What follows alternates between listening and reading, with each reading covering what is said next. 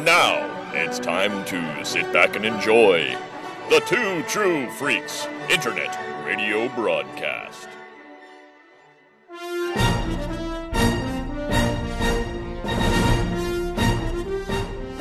Disney won't stop. Hope Molinax and Chris Honeywell have finished Clone Wars twice and Rebels once. Now they move on to Resistance and beyond. I'm Gene Gene, the MC Machine, and this is J Guys and Jedi. Hi, everyone. Welcome to a brand new episode of J Guys and Jedi, a weekly podcast covering every episode of Star Wars Resistance.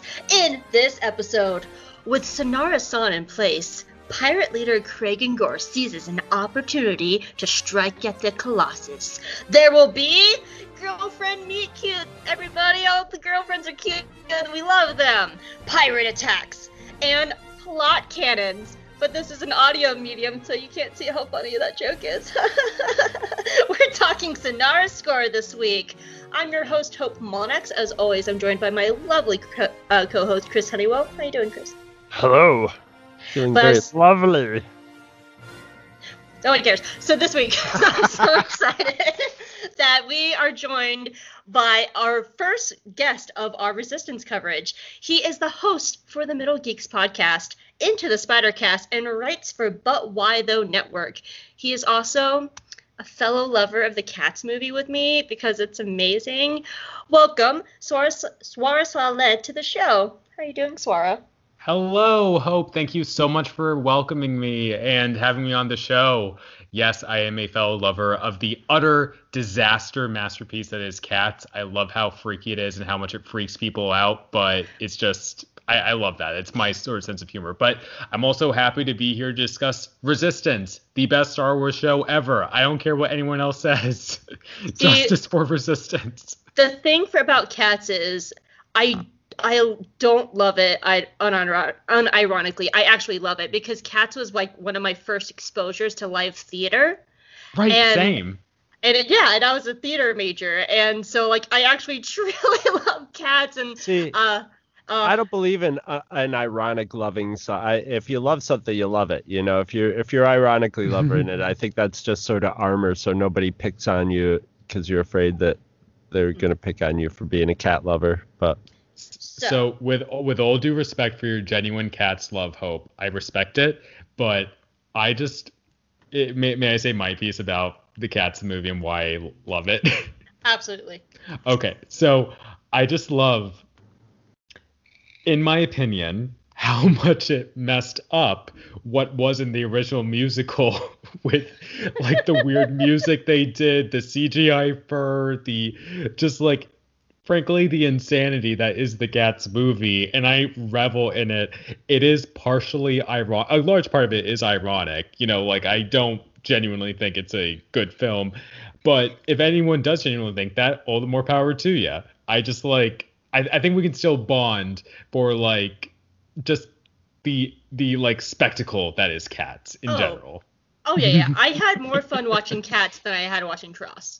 I oh, just got absolutely same. Absolutely same. Yeah. I, I haven't seen it yet, but I get the feeling that you know the people who made it just went for it and, and They the- went and- for it. and- Tom and the- Hooper so just I, I went for respect it. that like I, I have a big respect for that because it's hard to just go for it with something like that and especially a big production like that that's that's you know has a huge appeal so hey you know So, since you are a guest, I have a couple questions for you.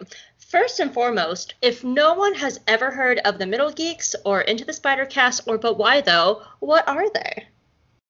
Oh, well, thank you for uh, asking about that. So I'll start with the last one, but why though, the podcast.com. Started by uh, some of my wonderful friends, uh, Kate, Matt, uh, Adrian, um, and that extended into this amazing website that's taken off in the last few years, but why though podcast.com. We have an amazing array of writers and contributors and podcast uh, on our network talking about all things pop culture, all things that we love, and it's a really great community of writers to be a part of. And I'm a writer and assistant editor for the website. Part of that are the But Why Though podcast network is one of my podcasts, Into the Spider Cast, which I do with my co-host CJ. We review and discuss every piece of Spider-Man, Spider-Woman, Spider-Girl, uh, whatever Spider Person there is in the Marvel universe or really the Spider Verse and just discuss it. And, you know, we cover comics, we cover TV shows, we cover films, you know, obviously the namesake of our podcast is Into the Spider Verse. So that was the first film we discussed, we've actually discussed it twice on our podcast. We love that movie so much, and yeah, it's just there's so much content to consume within the Spider Verse, and we love it so much. And uh, my third uh, thing you mentioned, uh, the Middle Geeks. So uh, I am Kurdish American. I am Middle Eastern, and you know, growing up as a fan of that, fan of of genre, but being Middle Eastern, not always seeing yourself. And you know, thankfully, I'm able to see myself a bit more, including as I'll discuss in this episode. But uh, the Middle Geeks is born out of me and my friend May. Uh, she is Lebanese American, and we're two Middle Eastern American geeks who discuss um, all of the content we love and how it relates to the Middle East and North Africa, or MENA uh, fandom and media. And we talk about some great breaking news about what's going on for MENA peoples and how we're breaking into the entertainment and geek space. And uh, yeah, you should check that out. These are uh, projects that are very important to me. So yeah, That's thank you for letting me discuss them. Thank you. No problem. Um, so, what is it about Star Wars Resistance that you love so much? Because we were ta- chatting beforehand, um, and actually, Zora and I met over Star Wars Resistance. What was it? The animation panel at Dragon Con? Yeah, it was. Yeah. It Yeah. was about like two. Was it two years ago? Oh I think yes, 2018. yes. Wow. Yeah. Time. Oh man. This whole where's show is gone? is built by Dragon Con panels. Yeah, we That's how actually. hoping I'm at. yeah. I miss Dragon Con. Ugh. I Me mean, like, it, w- too. I definitely would not have gone if they still had it on, but that's a subject for another day. I'm trying to get a Arzu to come. Oh yes, excellent. Yes, yes, we need to get her. her. there. She's amazing. I'm helping her with her Martian Row fanfiction. uh, yeah. So, Star Wars Resistance. So, I okay. So, growing up, I was a huge Star Wars fan. I was a huge Star Wars fan in the last several years pre-TROS. Uh, to be quite honest, my Star Wars fandom has overall dwindled considerably. Uh, for a multitude of reasons. Like I don't talk about it often on social media or engage in podcasts on it anymore. I still have like many friends in the community, you know, friends I support in their podcasting endeavors and such, but I um you know, I've I've like I've really, you know, realized like my main love is superhero content, Marvel, DC, uh, you know, that's like and I love fantasy like Avatar: Last Airbender. Like I love animation. I could consume so many amazing animated series. I love She-Ra from Netflix, and uh, I also really enjoyed uh, overall at least the first two seasons of Star Wars Rebels, and I liked Clone Wars, but you know with Star Wars Resistance, a show that you know, and I say like I, my fandom has dwindled, but the thing is like I do still like certain parts of Star Wars considerably, and uh, Star Wars Resistance, especially, which I think overall is just a brilliant show. Uh, it is an incredibly diverse show, you know, both in front of and behind this, the scenes. Uh, these it has amazing characters who have such rich dynamics with each other, and I love the animation. I love the acting. I love the storylines and the themes that it explores. And I also love how it doesn't really have any Jedi or Sith or Force users involved in it. This is a show about regular people, you know, making their way in the galaxy and having to deal with the political forces and dynamics at play. So, in terms of like how grounded it is and being able to get this perspective of people during the sequel trilogy who are just trying to make sense of the grand the, all the grand things that are going on above them it just like is done so well. And you get to like really care about these characters. You become really invested in them. And i will be forever bitter that Lucasfilm decided that they apparently only needed two seasons of Resistance. And we discussed this before we started recording, but I am firmly of the belief that it's because something changed in their plans between The Last Jedi and The Rise of Skywalker. And for some reason, that necessitated the cancellation of Resistance, which I think was going to go much more on whatever that original plan for TROS was. I wish they had just changed storylines. You know, you can do that, and and I'm sure the animators and storyboard artists are like very reflexive to that but uh, apparently not. So I guess here we are. You know, for the two seasons of Resistance we had, I love it.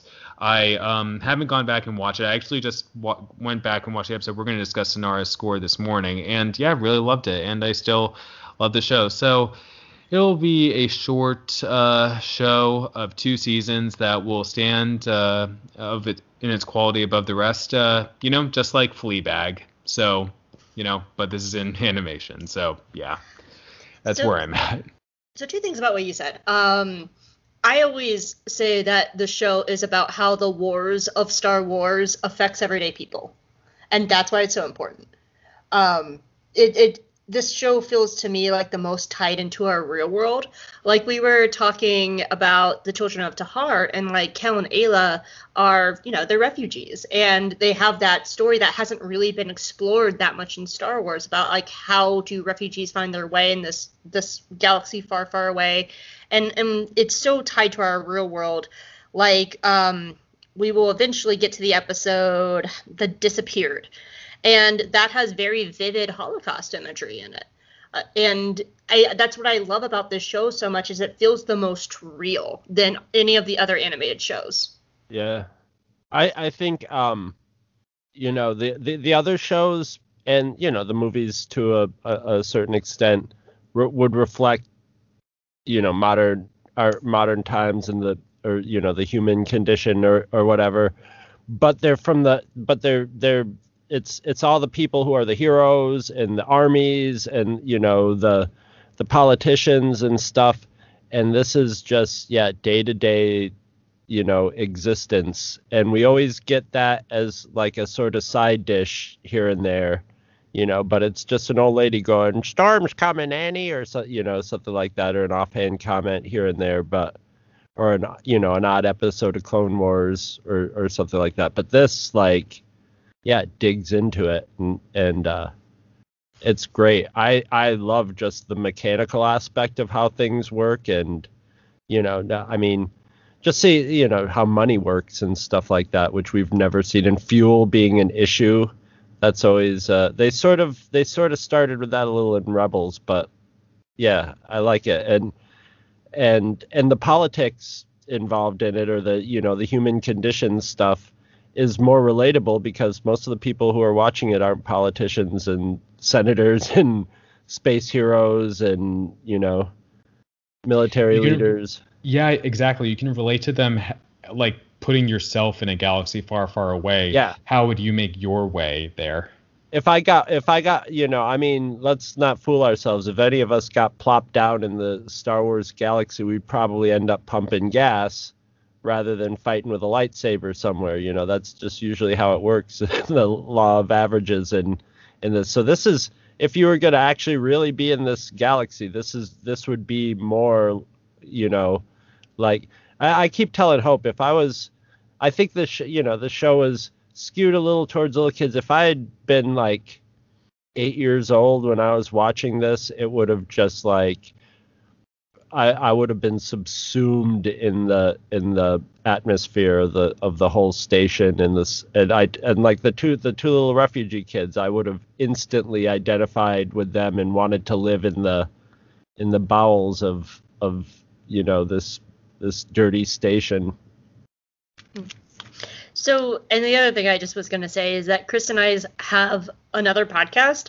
It's an animation podcast, and Chris is about to watch Avatar for the first time. Yes. Yes. uh, here's the sad part. I've seen the movie. I saw the M Night Shyamalan. Oh no. First, yeah, Why? and then and I, but at least I recognized I I watched it on a whim because it was one of those that and the one with um Will Will Smith and his son, I both watched just because I was like, whoa, you know, those are both sort of M Night Shyamalan movies, but they're not. They're just sort of for hire movies, and I was like just so curious. And I when I watched Avatar: The Last Airbender, I I remember very little bit of it of it plot wise, what what it, what what there was of it.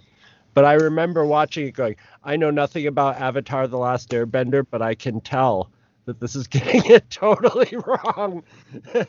whatever the, whatever this is doing, this is not this does is not reflective of the uh, the the the its original work because it, the original work would have had to have been good to have justified this movie. And I haven't seen the movie, so what I'm thinking is when we get to the end of season one, I'm gonna watch it for the first time with Chris.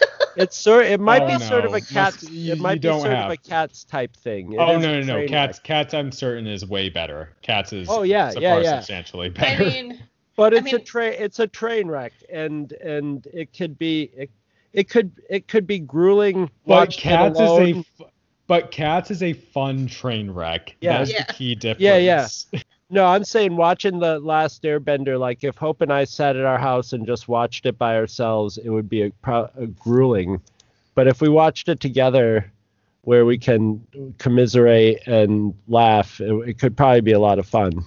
Because yeah, I'm I'm still debating if I'm gonna put myself through that. yeah, we'll we will we'll you know we'll play it by ear. We don't have to do it. We you know So it's our show. We get to do what we want.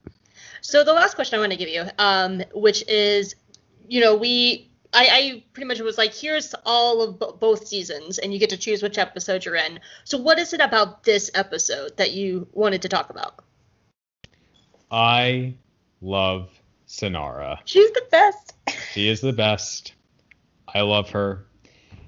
Just like she has such an interesting arc throughout the show. You know, not to spoil anything, and just there's so much depth given to this character. This character who like comes in, she's not initially part of the main cast. She could almost be considered an interloper, but she has such great dynamics. You know, on both the heroic side and maybe the less heroic side, but as one of those people who's just trying to get by in the galaxy, like you can understand things from her point of view so well. You know, she's smart, she's very um you know, like streetwise, she's very captivating. This character is so captivating. And honestly, for me, as like, okay, so she's obviously an alien. However, you notice like she has an accent, you know, very sort of distinct accent. So, on the topic of like, you know, aliens being adapted as, you know, caricatures of real life people of color or black and indigenous people of color, you know, Star Wars has frankly not had the best record on. You know, I No. think we could call No, she's yeah, she's No. sort of Natasha from Rocky and Bullwinkle a little bit, right. you know. in no, no, no, no, no, no, but no, but here's no, but here's the thing. I think actually Synara is like a break from that, and like for a couple of reasons I'll get into. Um, but yeah, in general, like you know, Star Wars has had so much that they've done wrong, frankly. However, with Synara, you have her voiced actually by a Parsi actress.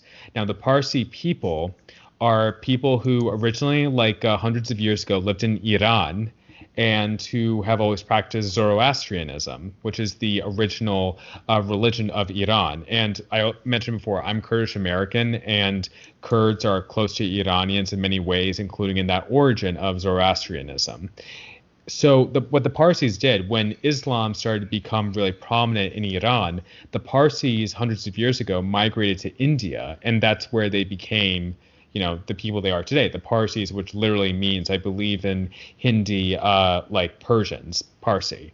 So I feel like a connection with her like that. You know, her actress is played by someone who's actually kind of in this yeah who is in the same ethno-linguistic uh, family as you know my people are so in a way like with uh, Synara even though she's an alien knowing that her actress is that maybe that I could see her as being coded as Parsi I feel represented in her and again, it's not like a caricature. It feels like something that's really organically imbued into the character.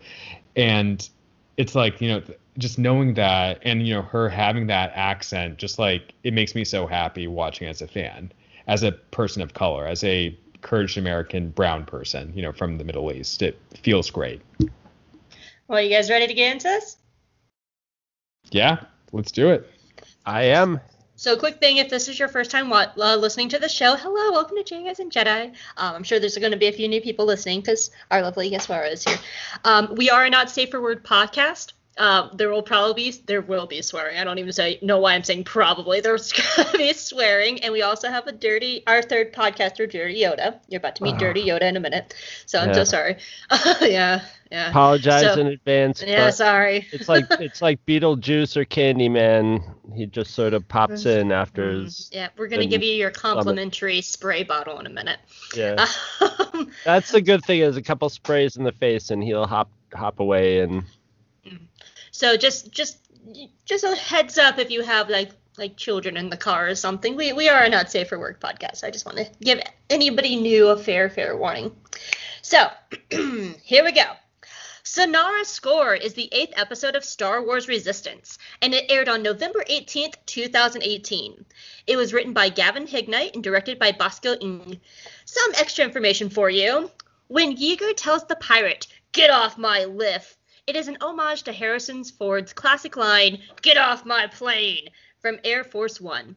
The hoverlift design is based on designs developed for Star Wars The Clone Wars. Tam makes a reference to an old VF 72 gunner ship as a possible salvage ship, and this is a nod to a U.S. Navy aviation unit during World War II. And this show was very heavily um, influenced from um, Dave Filoni's love of like aviation and stuff. In this episode, we get a closer look at the pirates and their patched together stormtrooper armor, showing their relationship to the First Order supplying them. Even Synara has stormtrooper boots to hint at her connection with the pirates. All right, so here is your complimentary water bottle. So at any time when you're just, you know, need and feel the need to, you can just go pss, pss, pss, and, and and and Dirty Yoda will leave. Cool. Mm-hmm. it's a stupid bit. Just roll. Oh, I'm rolling. Don't worry. Hi Yoda, how you doing? Oh hi. Mm. So how how I are you? Just the... walking by. Oh, oh, new person. Mm. Yes, we have a we have a guest this week. Please, please. Master Yoda. It's so good to- Yes. First person to call Yoda Master Yoda. Yes, good guest. Yes. we- Oh, We've never called you master in 258 episodes. never. Oh, you don't deserve it. Once. well, so I just want to know, just to kind of date this episode a little bit, and even though it's not going to come out for a few weeks, whatever. Yoda, what did you do for Valentine's Day? Did you have like, you know, get treats? Did you treat yourself to the bog swamp? Like, uh, how was your? No well, there was a soak, yes. Mm. Moisture, yes. Moist. Moist. And, uh, Y- Yoda sent Yoda singing Candygram. Yes. Did you get a candygram from Yaddle? no, Yoda sent it to himself. Mm. So did Yaddle didn't send you a lovely candygram? No. Yaddle doesn't send Yoda nothing. Aww. Yoda doesn't it- want anything from stupid Yaddle. Isn't Yaddle dead? Sorry, I don't know where we are, where this Yoda uh, is in the timeline. It's an omnipresent timeline. He's Lying in all you timelines. No, uh, Yaddle is fine. Fine. Nothing happened to Yaddle. Not dead. She's not Master in the bog. Yoda, Master Yoda, what did you do to Yaddle? No. Dirty liar your guest is. Hmm. No, you are. I seem to recall Yaddle going to walk in the bog and she didn't come back. Oh, maybe still getting moist. Moister and moister. Hmm. Stop saying moist. Moistening in the force. Okay, so I'm just gonna take my. That's not how the Force works. Mm. Okay. Mu- much moisture in Yoda. Hey Yoda, Yoda, sweetie. Hmm?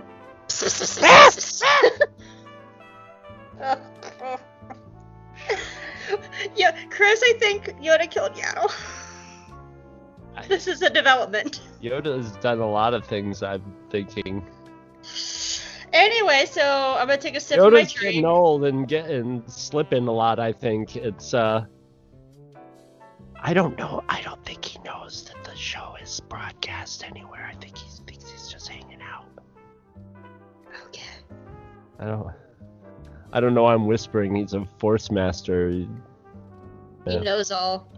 Yeah. Anyway, Act One, everybody. I'm ready. Yes, let's move on. the skewedness in your voice. I'm just like, can we please? It's awkward and I don't like it. You don't dwell on Yoda. No, it came out of a bit um during because you know in Clone Wars they have those little platitudes at the Mhm. beginning, and it came out of him reading those and adding in bed at the end. Oh. So then we hit The old, Rebels. the old fortune cookie trick. I mean, listen, if it worked, it works. You gotta do what you gotta do for your It- it- podcast. It worked surprising. It worked really surprisingly well with those platitudes too. Sometimes horribly so. And then we hit this part when we hit Rebels of and like people like real are, are you know people listen like really liked Yoda and we are like well we don't want to get rid of Yoda what do we do with him so it's turned into him being an old man in the bog doing gross things. For I would like to unsee that, please. It's been here way too long. We should probably get rid of it. anyway, yeah, like he got rid of Yaddle. oh Chris, Act One, you mean boy, you. We'll hire a bounty hunter. We open on another beautiful day on the Colossus. The space seagulls are singing, the people are happy, everyone's having a lovely day. That is, everyone except Team Fireball, who is under a crunch time deadline because nobody but them knows that the platform is currently defenseless. You see, Captain Best Dad Imanuel Doza is having them fix part of the platform's cannons that are really good at shooting pirates. But with no cannons, then they could all die and make them not canon anymore. Ah! Shut up, I'm really proud of that stupid joke. Oh boy. Shut up, I love my joke. I wrote it like three different ways in the in the thing, and then I anyway. Doesn't matter. I found it funny.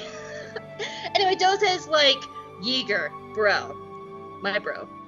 I gotta have those cannons back up. You got like three hours, and Yeager is like. You seem really panicky about these big pew pew things when we have, you know, an entire force of aces to protect us.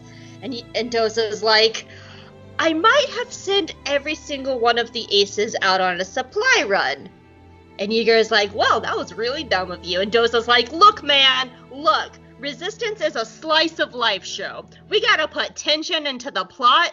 And this is a really good episode with great character work for Synara and Tam. So the plot doesn't always have to matter all the time. And Yeager can't really argue with that and says that the cannons will be up with no time turns out that they need this like military grade chip or whatever to go inside the big pew pew things. And now Tam and Kaz have to go find it. And Neeku is just precious and he's just the best boy. And we just have to mention Neeku is there too. So, oh, Good setup. Oh, thank you. So Tam and Kaz head off to everyone's favorite gay uncles who need a spin-off show, Orka and Flix, who are both who both take Kaz by the hand and they're like, "Sweetie, it's so flattering that you think that we have this super rare part. You sweet summer child. You have so much to learn, but we still love you though." And Kaz is like, "Look, my new favorite uncles, we don't have time for your adorable shenanigans today. We need to know where we can get this part." So Orka and Flix. Sorry, I'm making myself laugh. So Orka, what you don't see is I'm acting this out. so Orka and Flix say that they should check out the scavenger's dock on the platform where they might be in luck.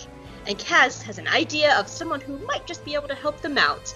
Our amazing pirate mom, who, like everybody else in the show, is the best. And they find Pirate Mom Synara-san down at the scavenger's level, you know, bludgeoning a man with a heavy object. And Tam is like, Ugh, Kaz, you didn't tell me she was perfect. and beautiful and strong and smart and will be my future girlfriend. And Kaz tries to act all cool and knowledgeable, and he's just confusing the crap out of Synara, who just wants to do her super secret job. So Tam slides in there and tells Synara what they need. And then they lock eyes, and the music swells. Chris, add in some like add in some swelling music right here. Very romantic, very romantic music right here. Thank you. And just like that, two little lesbian girlfriends meet, and it was beautiful. Anyway, Synara thinks that she has what they need, and she goes to check it out. And Kaz is a bit sad because he thought he had it all under control. And Tam is like, look, dude, what we're doing is way too important to bring your ego into this at the moment. Please remember that we're on a deadline here. And Synara suddenly slides back there and goes, I have one more in perfect condition, and just curious, why would you need this super rare part that would absolutely fit into the platform cannons that just happen to be down? And Kaz yells, non specific excuse! And they pay for the part and leave. Back in the shop, Kaz and Tam are all excited about how cool Synara was, but it's time for them to get back to work, because the platform is still defenseless, for plot reasons. Meanwhile, Yeager is meeting with Best Dad Doza, who is nervous. He shares with Kaz that the pirate strategies have been changing, and Doza's like, I don't know, Yeager, but it's like the pirates' order has changed to where the first target. It's like we moved up into their order first. Like it's some kind of I don't know, like there's I'm sure there's a word for it, like a new empire for pirates or something. I, I just don't know. And Doza admits that even when they're up and running, the Colossus is barely hanging on. And Yeager's like, oh, well, now, that is brand new information. Well, we're going to definitely get the cannons up uh, ASAP. No pressure, bye. And during all this, Synara's outside, checking out the cannons because she realizes there must be something up with them. And she calls her pirate boss Kragan to share that she thinks that he can attack pretty darn soon, maybe in like the, I don't know, next 16 minutes of the episode. So she, as soon as she gets the confirmation, he will come and attack. What do you think of Act One, my friends? Oh yeah, I, thumbs up. Yeah, I really liked it. I thought it was good setup, and so I don't know if anyone watches Star Trek here, but I've recent I've recently started Deep Space Nine. Really love it. Uh, I on like the in the uh, towards the end of the first season, and I'm like on episode 11.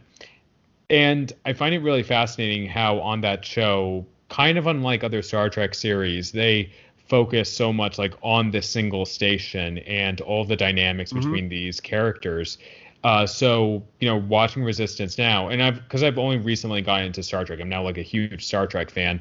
Uh, or like and, and like uh, I realized that Resistance took a lot of cues from Star Trek and Deep Space Nine, the station. Yeah, so, for sure.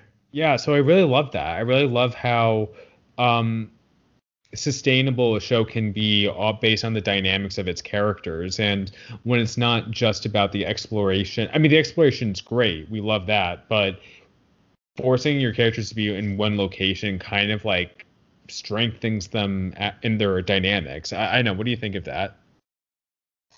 I'm not the Star Trek person, so I'm gonna tag off with Chris, who is.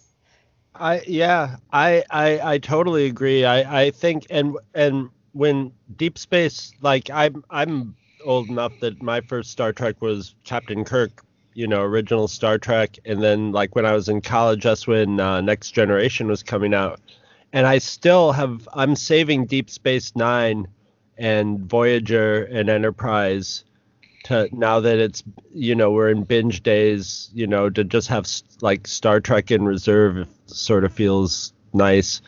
But um when when deep space nine came out it really polarized star trek fans because there because it was the first um, star trek that was sort right. of down to earth and morally ambiguous whereas all the other star trek had focused on the Enterprise, which is the flagship of the you know Starfleet, and everybody on it is gung ho Starfleet, and Deep Space Nine was the making the sausage series, and it, and it was a lot darker than than um, than um, Resistance, but just in structure, uh, I think it's very similar. And once you're in that structure, it's a different thing. You know, this this has a huge cast of characters wh- whether they're just walk-ons or you know whether they're just buffing the floor or they're sort of in the middle like Gorka and Flicks.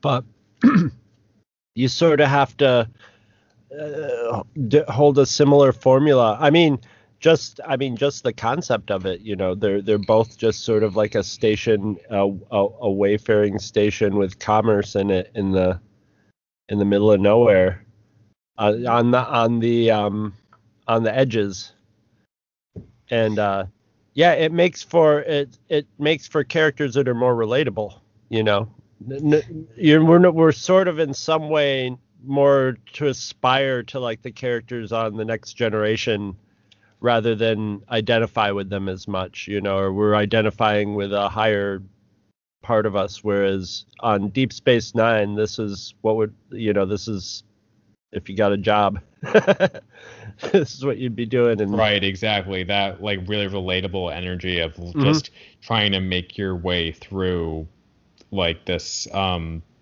one space station.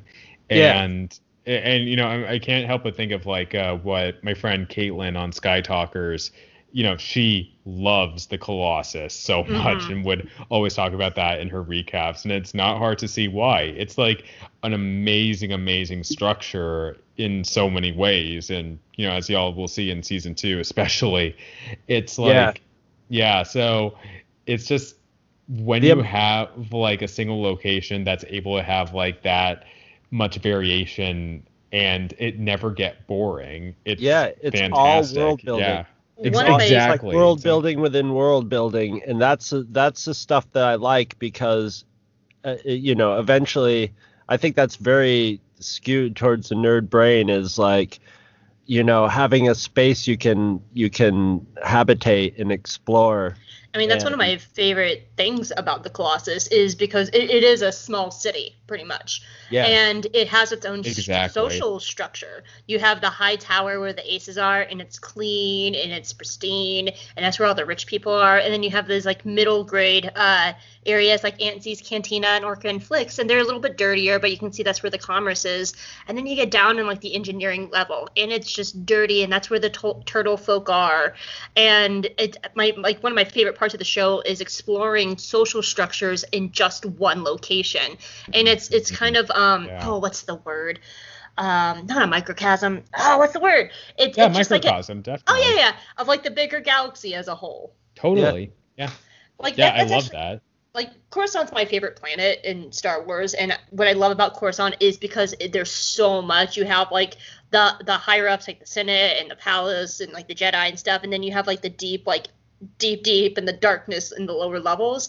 And I think that's why I love the Colossus so much, is because it's like Coruscant, but in one tiny place. Yeah. Coruscant seems like you could, if you just live there, you could explore it your entire life and Mhm. like get a little tour of the galaxy just from that. So, Chris, what are a couple of your notes for this? Um, th- this struck me, and it's funny. It's working well into what we were talking about a little little bit ago uh, with Orka and Flix. Is they are just the classic, and th- there there was examples of this in Deep Space Nine with characters who are just sort of side characters, and end up being like super interesting. And but they def- in the early like you know like Larry Daryl and Daryl from the old Newhart show or um, Lenny and Squig. I'm I'm doing all old people shows now, but you know, just uh, these sort of side characters that just sort of turn up, and and and you know, Orka and Flick are Flix are always in their in their shop, and it's always, you know, one of them's in the front and will wind up the protagonist, and then the other one will just come out of the back and and knock down the last pin in their in their little joke, and it's just uh, sort of like a nice little formula. But if this went on and on for season after season, I think you'd be finding like a lot of fans writing in, and eventually like Orka and Flix being worked into the story more. You know, that's when when we were first watching the first couple episodes, it was just like they, you know, they they purposely, I I think, gave themselves so many characters that if any of them became very, you know, interesting or you know intriguing, they could develop them. You know, or they could just sort of have them function in there, or if nobody cared about them or they weren't fun to write for, they could just sort of drift off in the distance and nobody would notice. But I think Orka and Flix would have been would have been the the run if this had gone on like six seasons like Clone Wars or something, they would have been there would have been Orka and Flix to, you know merchandise and stuff after a while. I think they would have been uh yeah, I still want a spin-off show where it's and then it doesn't even have to be canon. I'm totally cool if it's a not canon show. just a domestic sitcom. no, no, no, no, Chris. No, no, no. That's what I want. It is it is Orka and Flix as Rosencrantz and Guildenstern going through the sequel trilogy, but with like big gay musical numbers. Oh my god. So you so you know like what have you ever seen that totally reminds me of uh, this one particular uh, Disney uh, straight to video film. Have you all ever seen The Lion King one and a half? No. No, I don't. Oh, I've oh, Hope. to. Hope, Hope, you would love it. It's it's definitely your shit. You would love it. I know, I know, I would, and like they just did it over at uh, uh Geeky Waffle spinoff, like straight to home video, and I'm just like, I have not Yes. seen this. 'Cause I, I did their Lion King 2 episode, and I was just like, I haven't seen it yet, and it's been on my list for like a decade, and I just haven't sat down and done it. I know, I know, but I want that for like Orc and Flix, and and, and I, that's such a strength of this show is the side characters. You know, I think that's why Synara is able to fit in so quickly at the Colossus. Is just Mhm. she's just just oh, I love it. I love it. Um, what about you, Swar? What else, did you have any other notes for this act? Uh, well, not particularly. Um, just again, love Synara. Love like that she's just trying to make her way through the galaxy in this microcosm of the galaxy that is the Colossus, and can't wait to discuss more of her in the episode. Yeah. The only other note I had um, is we get to see like two of Kaz's really defining traits. And it was in his conversation with Tam and BB-8, and BB-8's like, well, I don't trust her. And Kaz's two of his traits is his kindness, but he actually has really good instincts. He might not always realize that he has good instincts, but he does. He does. I love Kaz. He's like probably other than Synara, like my favorite character on the show. he is so complex and i think the slapstickiness of his character is what people write off so fast and there's so many levels but like he flat out says he doesn't trust synara but he still wants to stick with her and that's such an important piece to synara's character journey is to have and like we also see this later with tam as well is having people look out for her for the first time in her life Yeah, exactly. Oh, I love Synara so much. i know me too It's funny. I was flipping through my notes and I can see the the um because I, I I I think Kaz, of course, early on, you know, I griped about him being kind of just like you know repeating the same mistakes over and over again but it's really only about three episodes. It takes about three episodes where his character arc goes from annoying to me to to you know intriguing and likable you know where it starts getting complex enough where you're just like actually he's a pretty good spy. And you know in the initial his initial he's such he says his initial introduction to the station was as such a bumbler that nobody's going to take him seriously or suspect him as a spy. So it ends up being like he has the best cover.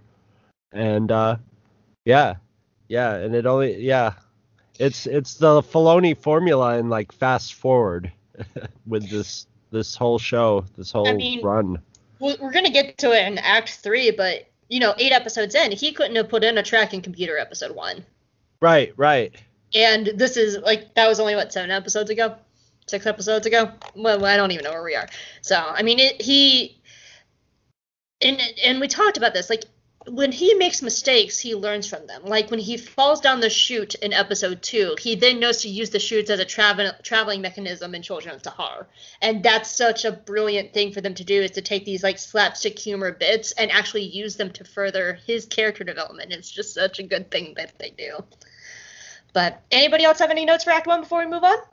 Um, I only have two other just sort of surface notes. Uh, another just Jedi, you know, this is this is like the first show with no J guys and no Jedi, but they do mention kyber crystals in it, so it's just like just on the edges. And maybe it's because Yeager got more close-ups in this. He got some dramatic close-ups in this show, but he looks older in this episode. Like his face to me looked looked older and and maybe he's having a bad week or something. It might because he's usually in the um, repair shop, so Yeah. like being in Doza's office, it's much more brighter. in the sunlight yeah but it, it was it, it- he was he showed it he was seemed to be showing his age more he looked more like he was in his 50s than in his like 40s He probably is closer to his fifties. He fought in the yeah rebellion. yeah so- yeah that would yeah that would make more is. sense yeah yeah but or maybe he's ha- just ha- he's been working hard this week or something but something something about him just looked when lo- all the close-ups of his face made him look older All That's all I had. Act two. i'm ready for Act it two. So Team Fireball is working away in the hangar, right? And they're getting stuff done. It's going really well. But suddenly, Neeku turns and says, Hey, Kaz and Tam. Remember the running bit in this episode where Yeager said that I am not allowed to talk, so I don't spoil that we're working on something very confidential. And Kaz is like, uh, yeah, we were all there, Neeku. And so Neeku is like, okay, then I will not tell you that Tam's new girlfriend is standing right behind you, just so you know. And everyone panics, and they're all like, hey, Synara, you're here! Hey, why, why are you here? This is normal. We normally talk like this in very heightened voices. and Synara is playing it all cool. She brings them a gift basket full of lies and tries to bribe them with machine parts but she sees that they're working on the tracking computer, one that goes into the big pew pew cannons. And I, lo- oh shit, I lost my spot. There I am. And Kaz is like, nah, nah, this is a, it's a Keurig machine, a very, very big Keurig machine for coffee. You know, coffee is important. And Z wants a Starbucks. She's gonna get a full Starbucks in her. Anyway, thanks for coming. Bye. and in the funniest bit of this entire episode, Synara just doesn't leave. And Kaz just keeps waving at her as she stands there as Kaz just goes, Goodbye. Bye now. See you later. And it's comedy gold, and I love it. So Tam offers to buy Synara lunch in exchange for the parts, and they head out on their first date together, you guys. They go on their first date. And it's lovely, and I love them. Oh my god. And Kaz wants to get food too. But best boy Neeku is also the best wingman for Cat for Tam. And he keeps Kaz from going with the women. And guys, we get Tam backstory! Tam backstory! And it turns out that Tam moved from place to place with her father, who was a pro racer. And she wanted to be a pilot herself, but she lost a race and she lost her ship. So now she's at the Colossus, just trying to, you know, survive and save up for another racer like the Fireball that her boss and father figure just keep shelling out to this new kid who keeps wrecking it. And Synara looks at her, seeing someone very much like herself. And for a moment, she's presented with a new choice and direction in life. But then, all the aces launch and fly away, and Synara is put back into her old ways and realizes it's time to strike. And Tam realizes that they have to finish the navigation computer on the Pew Pew cannons. And even Kaz runs out there and goes, Tam, we have to finish the Keurig machine! And Tam runs off with Kaz, and Synara calls up Kragan saying it's time to attack. Back in the shop, Yeager is all like, Let's go, people! Time to get the pirates! The pirate attack could be in the next 12 minutes of this episode. And Kaz just has to say, What are the chances that the pirates could attack in the next 12 minutes of the episode? And right on cue, the pirate shows up and everyone just deadpan stares Kaz like he's a member of the office or something. Bum bum bum. Bum bum bum. What you guys think of Act 2? I hope this is entertaining. I spend a lot of time on these. They're dumb. I mute out so you don't hear reactions, but like, yeah, I am reacting. I just love Synara and Tam so much. Like this is like where yeah, yeah, like Tam and Synara are speaking with each other, right? So um yeah, I just um just like how much they're able to bond about you know wanting more for themselves in life and Tam like also just really opening up to Synara. It's really wonderful to see. I love Tam. I love Tam so much. She like I think honestly Tam overall gets the best character arc in Resistance. Mm-hmm. It's just like yeah, re- overall really well done. I wish there was more time for it and all the other characters. I will again be forever be bitter about it, but you know, for what we get, I think it's like really great. Oh, her and, character, I, her character arc is almost like tied into the whole thesis of the whole absolutely, show. You know? Absolutely, absolutely. And, I always like, thought it would be interesting, like when she was part of the. Sorry for cutting you off. Uh, like when she was part of the First Order, if they could actually explore the Hux spy storyline and mm-hmm. she's just like, "Oh, well, we could work together that on this." Would have been good. And just like, wait, so, oh my God, wait, I'm just making that connection now.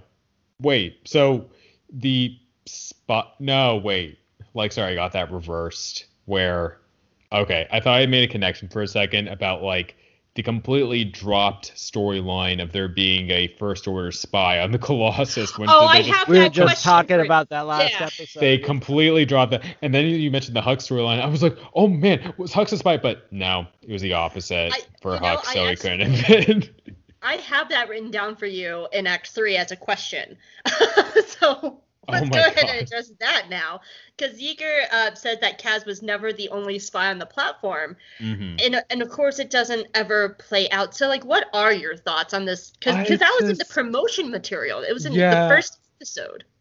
I I just like don't understand why. Like I. They, they had here's the thing they had so much else planned i don't understand why this was literally never brought up again in the show, unless they would decide to save it all the way until season three. But even that's weird. so I hmm. I think they just kept, yeah. were keeping their options open, and it just True. never either never developed. And like what Yeager said is so, could be taken so many ways. I mean, it could just be another way of saying this is a wretched hive of scum and villainy. So there's oh you know it's crawling mm-hmm. with spies. You're you're never going to be the only spy here. There's there's there's always going to be a bunch of them, or it could you know, and it leaves it open you know for further further seasons. I always uh, I thought it was a red herring for Tam's story because we're so focused on Kaz and his story, and the season one narrative like kind of purposely ignores Tam, but it's part of the narrative of she's being ignored by Yeager and Kaz for their story, which is what pushes her, her towards tyranny. So I always thought it was just like not that it's done. I don't think it's the best developed story, but I always thought it was kind of a red herring, so they could have that surprise of like, oh God, Tam's leaving for the First Order. Oh no. Um, that that was always kind of my feelings about it, even though it's wonky I always felt hell. they just dropped it because it never really. Usually, stuff in a in the Filoni verse pays off, or or like when it does pay off, you Space you whales. notice it. And Space whales. I will. Yeah. Paid off. Yeah.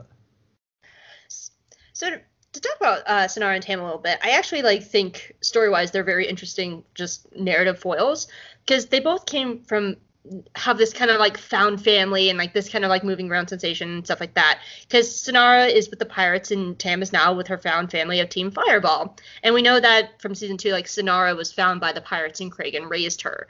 Um, and Synara is shown kindness on the Colossus, which is what makes her go against her pirate family in season two and start starts a new life. But it starts here in this episode where she's getting shown that kindness. But Tam goes on the opposite path. She has this found family, but she's lied to. And then tyranny manipulates her, which makes her go against her found family, just how Synara goes against the pirates. But it's a different trajectory because she goes to the First Order. And it, it, but they have this very similar beginning, which is why it hits it off so well. But it makes it so much more tragic that like Tam goes off in this horrible direction, but Synara finds a new life and a new direction because she's given these new choices and paths for her to have a much happier life and a different life. And I, I just I find them being very interesting character foils to each other. I love that uh, connection you made there. And for Synara specifically, it's about being shown genuine kindness from Tam and Kaz and others being like, we like you for you. We think you're interesting. We think that uh, you're a cool person and we want to be friends with you. And the interaction Tam and Synara have of Tam being like, oh wait, we haven't gotten there quite yet, but It's like, alright. You can talk about it. Well, yeah, it's it's go like, um, you know, she's like, yeah, that's what friends are for, and it's just like so earnest and feels really like great from Tam, and Synara is just like, you like genuinely like me for me, not because like I can run a pirate job for you or be useful as part of a pirate team. It's just about caring for someone because they deserve it inherently and that's just like a really beautiful message and Yeah. i and just like for synara to see synara receive that kindness and it's animated so well the voice acting is fantastic um i'm actually going to look up the voice actress her name um Nazneen? yes Nazneen, Wait, uh, Kun- oh, what's her last name? Sorry, I don't have it in front of me. Sorry, let me get it right. Synara-san, voice actress. Uh, Nazneen Contractor, yes. Nazneen Contractor, she is amazing in this role.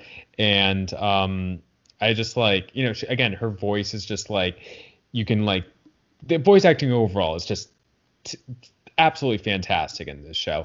And, uh, you know, the uh, voice voice cast director did an amazing job and i just like love the pathos that nazneen brings to the role and it's just again just like done so so well i love synara she's Well, just, And, and was then it we last have. episode? Oh, I'm oh, go ahead, Chris. Go ahead. Was it last episode? It was one in one of the last couple episodes that Kaz had almost a very similar moment with Neeku when he saw Neeku, you know, lend some, give somebody some money to help him out. yeah, it was last episode, I think. Yeah, yeah. And and you could see Kaz just going, "Wow," you know, you know, Neeku just re- and it's this ref- that reflexive reaction. You, you, it it was, um, and this is something like we talk about every once in a while, but it's always happening in these animated shows, especially as the animation gets better and better.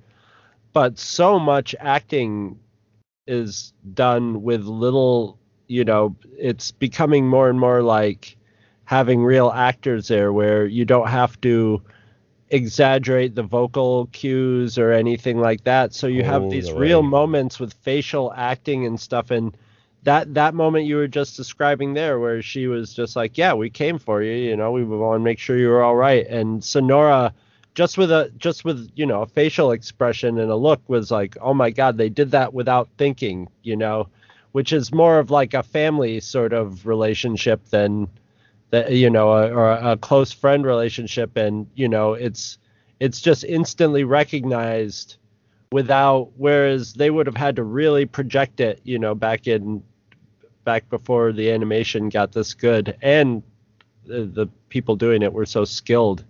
But yeah they pull off really subtle bits of acting and communication that you just you don't notice it till you start like analyzing it like we are now you know? It just Mhm. flies right by you because you're used to seeing real actors and actresses do that you know with their faces and stuff. So yeah it was, it was amazing scene And like something I love about Resistance is just so how many. It's almost a show of paths. It's a show of paths and choices.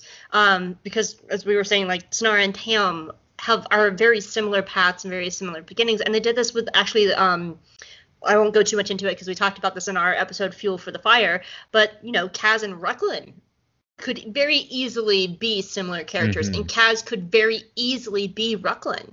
yeah Um, yeah yeah totally and i that's what i like about the show is it's a series of paths and choices and every person in this show comes down to a single choice or decision and it puts them on just different trajectories and that's Well, what yeah. fascinates me about this show because that's how it is in real life you know Well- like you'll you'll be with people and you'll be with friends and then you make a choice that takes you away from the people you know Well, that's Um, Ta- Tam's. That's Tam's origin story of how she got there is like Mm-hmm. a, a decision that went wrong, and then and that leads to making me that my first thing was like, geez, I wonder how many people here on the station are basically indentured servants, you know, in some way. You know, they're just sort of stuck there Mhm.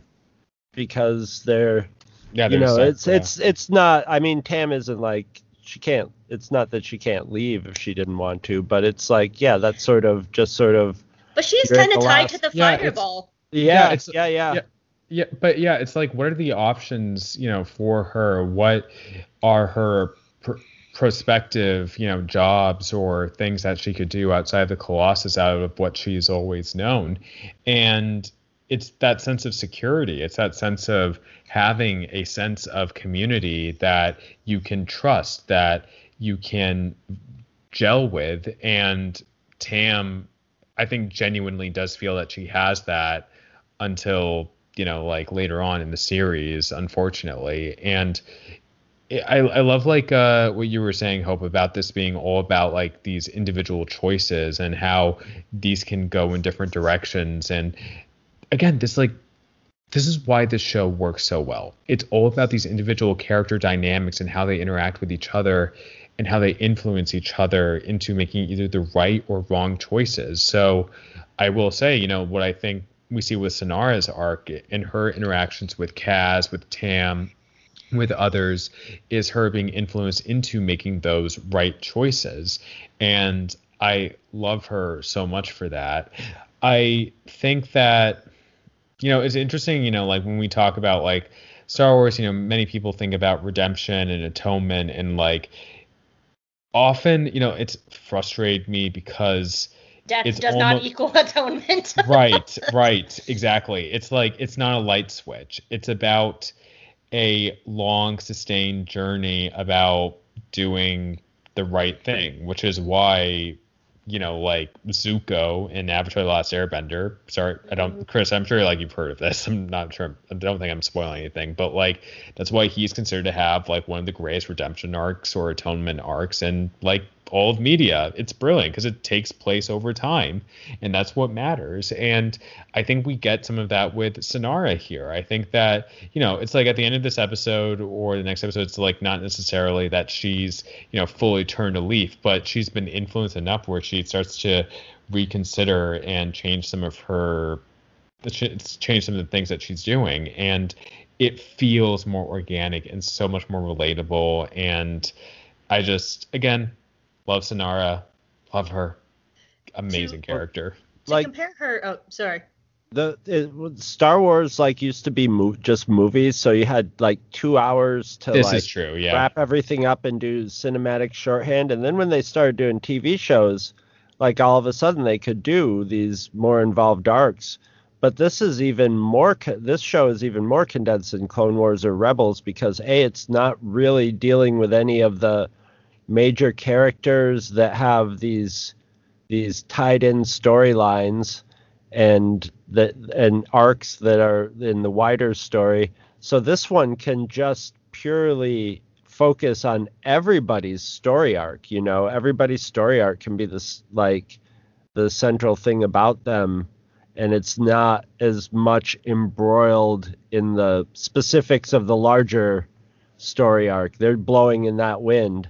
So like this this, this show if it if it gone on had like way more p- potential for you know having you know real motivations and real you know character payoffs instead of purely as you know having to focus on the plot payoffs That's that's actually why I, I well, uh, something about that is that I, I argue that I think Bad Batch is actually going to be closer to Resistance than Clone Wars, and I mean that in storytelling. Ooh, interesting because um, where resistance and i think this is where it kind of caught a lot of fans off guard is clone wars in resist and rebels both affect the overall plot of the star wars universe. Clone wars is the story of the clone wars rebels is the story of the foundation of the rebel alliance. Like they actually affect the canon of the universe. But it's the opposite like i was saying with resistance like it's about how the wars of star wars affect everyday people.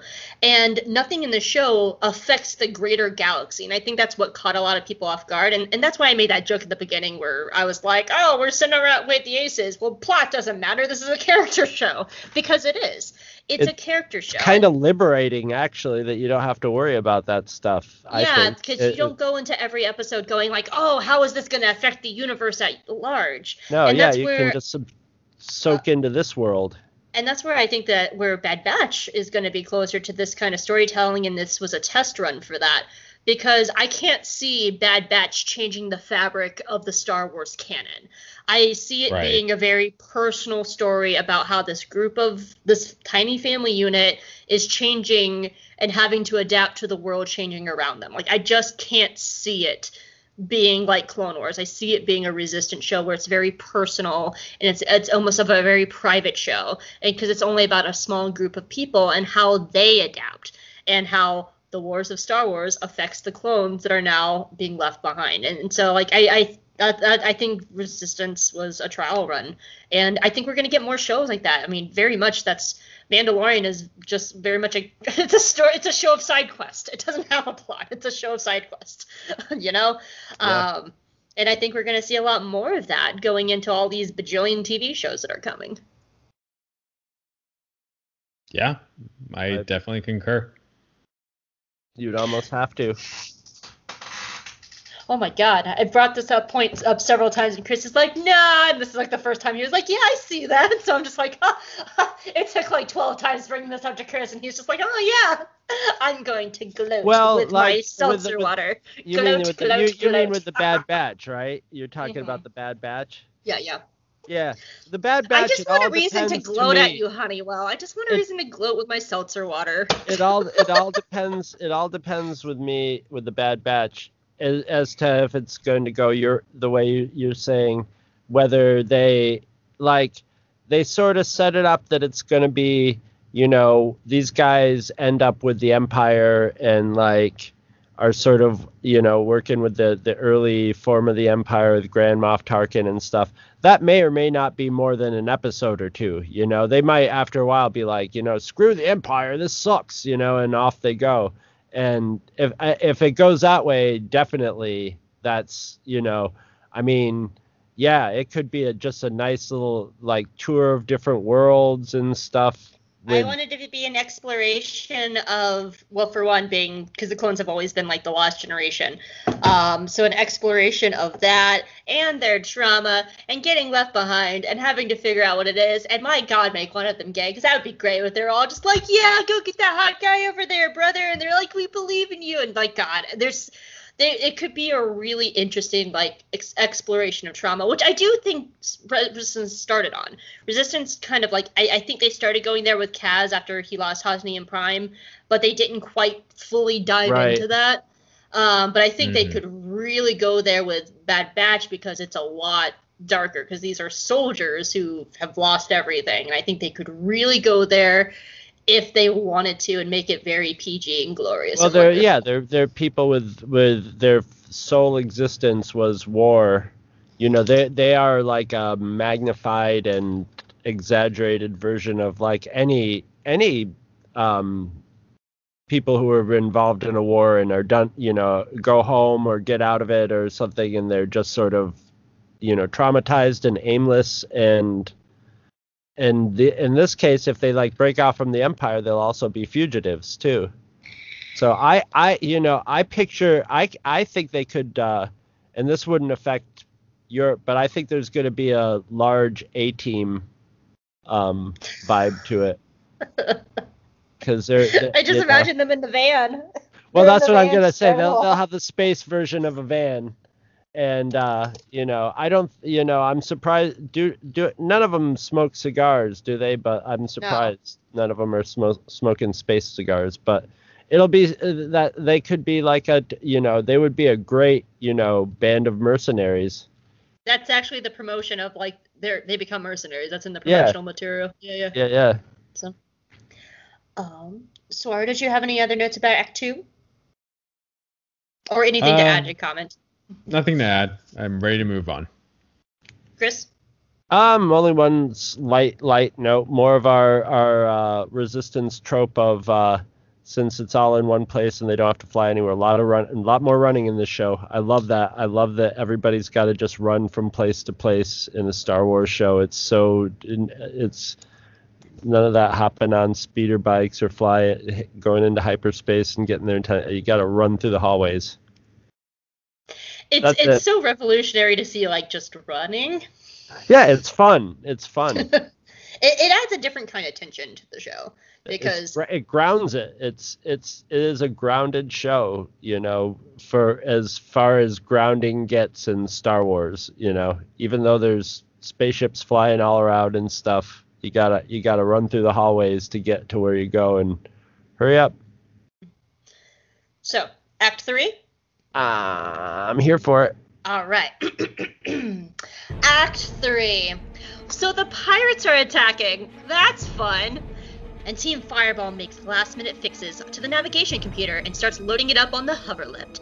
But Tam rushes outside and she sees that the salvage area has been hit. And her thoughts go straight to her new girlfriend. By the way, thank you for letting me like openly ship and enjoying and coming along on my shipping ride. This is Hope's great big ship adventure. Welcome to J Guys and Jedi. Yo ho ho and a bottle of rum. Yo ho ho, here we go.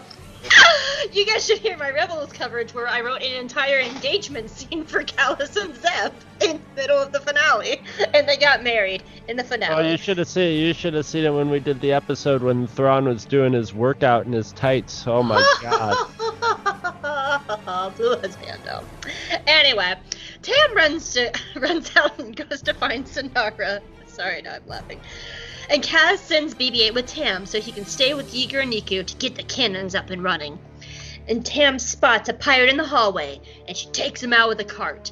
And after she leaves, the lovable old lady who always hits on Kaz for dates all the time steals some stuff because she's amazing, and we love her. Tam gets out on the loading dock, where she immediately body checks a pirate to the ground. And she spots Synara in the distance and starts tearing her way through pirates to get to her lady love. And she finally gets to Synara just as a pirate finds them.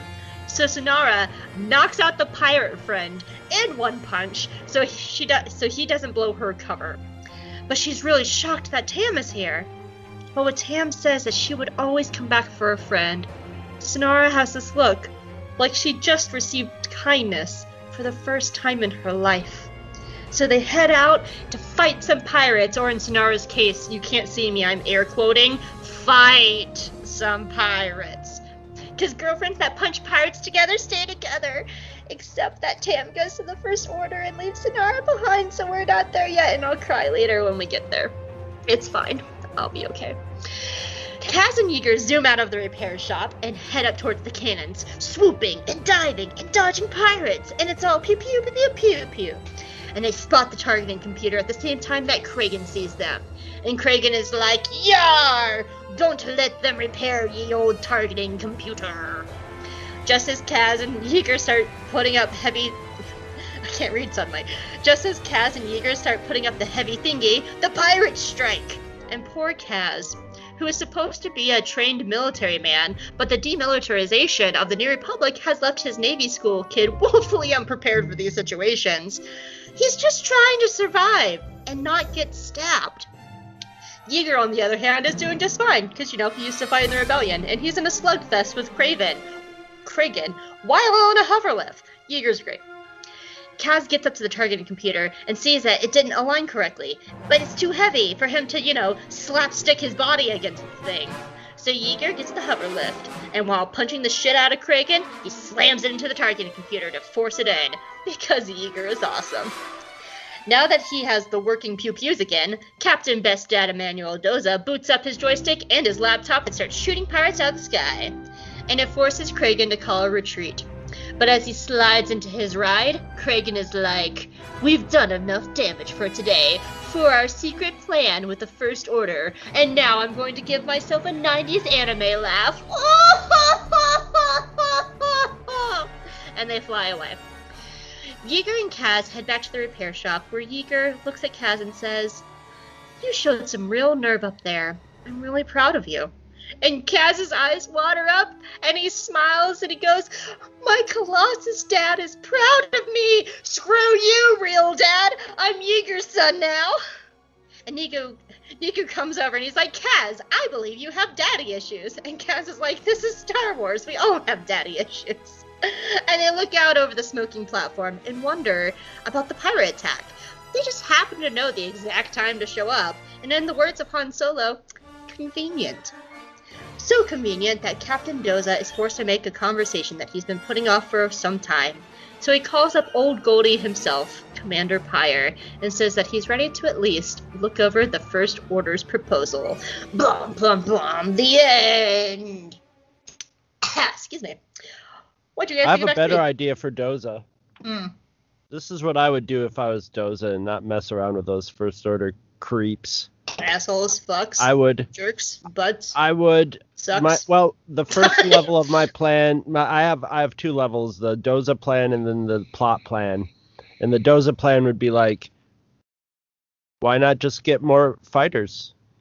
Get get a couple more, you know, hire, put word out for a Yeah. couple more, you know, Yeah. fighters and then if you can't find any yeah maybe just get a ship or pay to fix up um you know the fireball and have kaz and and then you could have some plot el- you know plot of kaz and tam maybe having to compete a little bit or we know that or end up both a pirate, a pirate, a pilot. yeah so like you know that that's practically that's what i would do. But i mean in the story arc of the whole thing that's where it's going. But that, i i was just like that's what i would do if i were him. So Zora, what'd you think of Act Three? Yeah, I thought um you know, it like overall it's probably like not I don't know, actually, you know, so my favorite parts, uh, big surprise, uh Synara and her trying to navigate between helping the pirates and trying to make sure she doesn't get caught, but you know, that one part between her and Tam as I alluded to before, I love that so much when Tam like really risks her own self to help supposedly help Synara and Synara is like really taken aback by that and punches one of her like fellow pirates in the face like you know to either like not even really she doesn't even really need to. It's like they've basically won but like she can like go back with the pirates but she chooses not to she chooses to you know what i'm going to like yep just yeah i'm this is like her she had her chance to get out of there clean and she's Exactly. and you could tell she'd rather stay there Exactly. Like she was already feeling this affinity towards the Colossus and its inhabitants. Um, other than that, like the action was um, like uh, good, but I, I don't know, it didn't like captivate me as much as like the sort of again the character dynamics of the show does so well.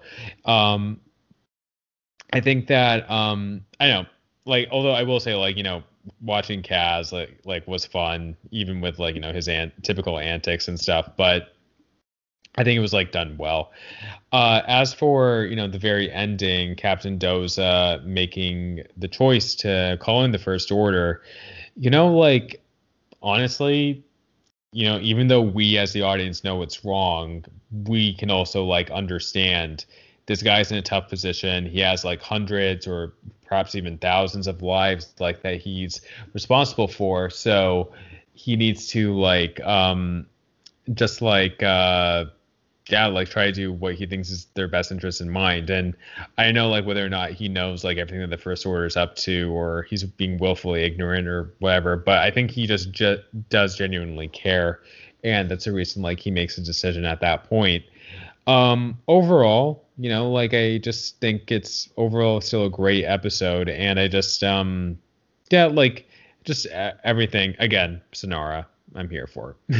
I think what's interesting about Doza is we know because we find out in a few episodes that he's actually ex-imperial. So there has to be something like when Right. he sees these first order people, he's like, "Oh, this is the people I used to work for, but worse and horrible." And like this is, you know, they've gone from space Nazis to alt right. Here we go. But I think he recognizes that they at least have the has materials. You know, they have supplies.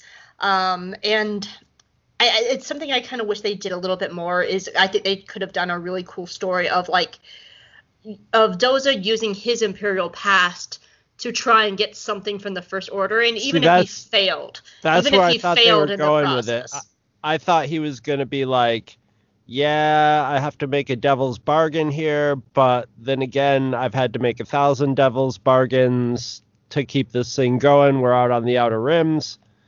But yeah, that's what I figured is he he figures his experience with the empire will give him you know a little leverage or a little or insight to be able to keep it in control. I think he's basically just crossing his finger. He's between a rock and a hard place and crossing his fingers. That's kind of something that the Mandalorian does better, which is, you know, right away they're just like, oh, the new York, the New Republic's a joke, you know, like they're they're not Yeah. in the outer rim, it's spread thin, and I think that is a piece that's missing here in Resistance is that they're in the outer rim and the New Republic isn't there. So I that that is a piece that I feel like they could have done better. Well, that yeah, that part of the Mandalorian is is very much like all like a lot of westerns too about you know you're in the Wild West and there's a government in the United States, but you know town hasn't had a sheriff in a long time. Same sort of thing, and yeah, and there's there's there's no, you know I mean if if you really had a, a well-ordered galaxy or the resources for a well-ordered galaxy, there probably would be some sort of like station there to you know with some sort of somebody with powers to arrest somebody you know i guess they have their own pol- like droid police force and and stuff but you would think there would be some that seems internal there would be some sort of I You get that that's on Doza's dime, not Mm. New Republic dime. Yeah, I believe Yeah. that. yeah yeah yeah You know. But if if the New Republic was had the resources to actually be like keeping order in the galaxy, they would that that would be some that would be like a service they would provide, you know, or at least be nearby or on the or you know on the on the CB to them, space CB. So Chris, what were some of your notes for this episode? For this act? A lot of lot of really um um surface notes because it's pretty much action and uh and like he said there's there's no there's not as much synara in this one and and she's really the the the focus of this episode but we s- i have is this something now hope you you know how my how bad my memory is is this something new or something or is this just something i'm remembering that you and i said what about this name buffy the floor slayer Oh, can oh. i call him buffy the Oh, for floor oh, for OP Pit. yes Oh, no okay no. i'll Oh, keep man. trying I'll Not keep your best trying. one. Um, no, I, I will say you you will never beat the Super Mario brothers, Mario and Savaji. That is still your best nickname. It's still my favorite. we like to come up with dumb nicknames uh, on this show. Some of them are pretty bad. Constantine. Embrace uh, it. Oh, oh, I want to make a shirt of all of our nicknames. Like Constantine um, from Rebels was King Constantine, King of Hubris, first of his name, and then when he died, he was last of his name. Which I waited like four seasons to pull that joke. We had Farkin. Farkin, which is short for fucking Tarkin. Farkin. right now, uh, Phasma is Phasma of Tarth. That's her nickname in the show. Anyway, I'd have to check my notes, hence, you know. I don't know. Now I'm starting to think of Buffy, and that's a little bit that's that's sketchy. Don't know. Yeah, I, I will bring it into okay. Uh, n- ju- um, another another resistance trope that's uh that we see in this droid tripping. Droids Yeah. trip a lot of people in this show. It's it's always fun. And uh, my last note is really that that last shot of Doza. It's funny just watching. It's funny that they don't have gunners or anything. It's just Doza with his laptop playing playing Doom or whatever, you know, and, and blasting out the pirates.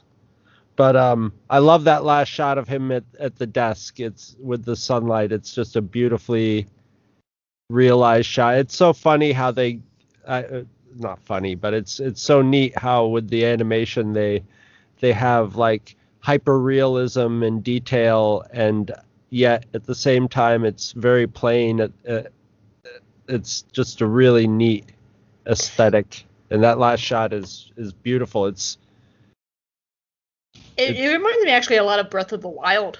Um, if anybody plays Zelda Ooh. games, it has a very yeah, it has a very similar animation style where there's so much detail, but they have that cell Yeah. shading, so it looks There's- both super there's a detailed lot of and just basic. open space of just white or just one color, but like you'll see someone's bookshelf and you can see every detail and shadow on the bookshelf, but every you know everything else is sort of it's it's, it's almost like uh, THX 1138, George Hmm. Lucas's first movie. So the only big note I have for this, which is I, I think is such an interesting, it goes back to us talking about, you know, how this is about real people. Um, I want to say that um, it was Sky Talkers that uh, brought this to my attention, and then like when they mentioned it, I just thought about it, and I was like, oh god, that's so brilliant. So like this is such a good point that I just wanted to bring it up. There are no Force users in the show, so in the past, it would have been so much easier for like someone like Anakin or Kanan or Ahsoka or Ezra to pick up the big heavy tracking computer with the Force and just stick it in there. But the lack of Force users actually adds to the tension and the story of the show because they have to figure out a way to use their ingenuity to push it to put the thing in and it's so much heavier and Yeah. that, that it's an interesting trope with normal everyday people to add tension to the episode because It's- every every single moment that uh that Kaz just fails at getting it in. It just it has you have that gut wrenching thing of like, oh god, no, no, no. You But feel the it- the weight of the thing, you know. You can see how much it weighs, and you're like, yeah, you're not going to be able to pry that with a bar. It, it's just, yeah, it's it's And it- It- it's, funny. It's, just like Kaz being a bad bad at parkour last episode too, or a couple episodes ago.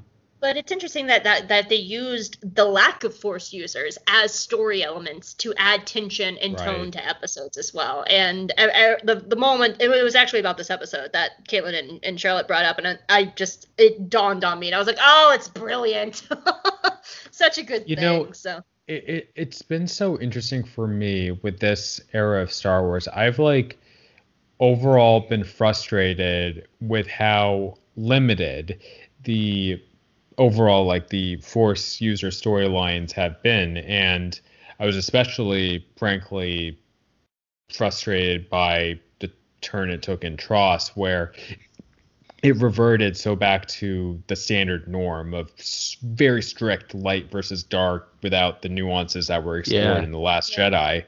But uh, you you're know, in like good I think company here. We love Last Jedi. Yeah, it, it, it, it's a great film. You know, it's like made it's not perfect, but I really enjoy it for what it is. It just oh god, no, nope, I'm not gonna go on that tangent. I'm focusing on resistance. Uh, Do it, do it, so, do it. No, no, no, no. I'm focusing on resistance. Like we so. love tangents here. so no, but like I, w- I would be frustrated by that um lack of you know again we'll just say it one more time like what it ended up being in the sequel trilogy and again just being so limited and I thought at one point oh am I just like really in it for the force users and the exploration of that when really with resistance it's just because you have the char- again the character arcs of these quote unquote normal characters done so well. They're so relatable, so, so relatable. And to be honest, I never like really jived with Han Solo or bounty hunters or smugglers or anything like that. I just like, I think I love on Resistance how these are just like genuinely good people trying to make their way in the galaxy and like you know only one or two of them at least at first is affiliated with the resistance against the first order but it's like you know seeing them go on that pathway to that. And I, I you know i like rebel soldiers and i like rebel pilots but i guess like with resistance in a way what you see is like the origin story of people who become part of the resistance or part of the rebellion. And going on you go on that journey with them and you don't need the force you don't need uh, jedi or sith for that. You just have this really great organically grown story uh, and i love that i really love that i think this is one of the best things the show has it does like compared to other Star Wars properties. I really do hope, you know, as you said earlier, hope that more Star Wars series and uh, movies will be exploring this. You know, like so. Yeah, it, I think it's like at one point I just thought the most interesting and the best developed character arcs are always for the Force users. So that's why I sort of looked at more investment for myself in them. But it doesn't have to be that way. Like Resistance showed me, it doesn't have to be that way. And I really hope Lucasfilm understands that in the projects they're going to do next. So yeah, I'm actually kind of hopeful. I, I feel that because like kind of as you were talking, I, I kept thinking about the I, I don't know if you read any of the High Republic books that are coming out, and not yet. They they are very Jedi heavy and and stuff like that, but more specifically like Claudia Gray's book Into the Dark, um, half the story is about the Jedi, but the other half is about the normal people that are stuck with the Jedi, and it's they have their own story, and you get to know these three characters, which is um, uh, Leox, and Geode and they have these really interesting stories. And what I like about them is they almost have a very Trace and Rafa feel, where they're just kind of like looking at these Jedi's and they're like, "So you're space wizards? What does that mean? Okay, that's a little too weird for us. We're gonna go and you know be normal over here in the corner." Um, and I, I really jived with the character like Leox. Um, for well, for one, he's it was they revealed that he's asexual, which was just that moment of just being like, oh my god, space aces, I love it. But yeah, I, I as you were talking, the other people I was thinking of was Orka and Flix, and yeah, I drive with Orka and Flix because they're well, they're queer like me, but I've also worked 15 years of retail. You know, I've lived that life of being the person in the front. I've lived that life being the person in the back. I've lived that life of just spitting and talking and like having a customer come in and be shitty and then you just like drop them on the floor. And then you're just like, no, I am the manager. Please mm-hmm. leave. Like, I've, and I've known I, gay couples that are like them, you know. Well, it's not like, even that, just the retail life. Like, I, like when I see Orka and Flix, I'm just like, oh, yes, I know this life. I did they, that for 15 years of my life they they specifically remind me of a couple that were um, that ran an antique shop. So it was a very similar thing. You would come in and one guy would be like, "Hello," and then you know the other guy eventually would come out of the back where he'd been you know staining a, a desk or something, and and they would play off each other, you know. Ooh. And uh, I just thought of something though. Um, and this is just more could be a tangent of possibly that the Star Wars fandom is very shitty at times.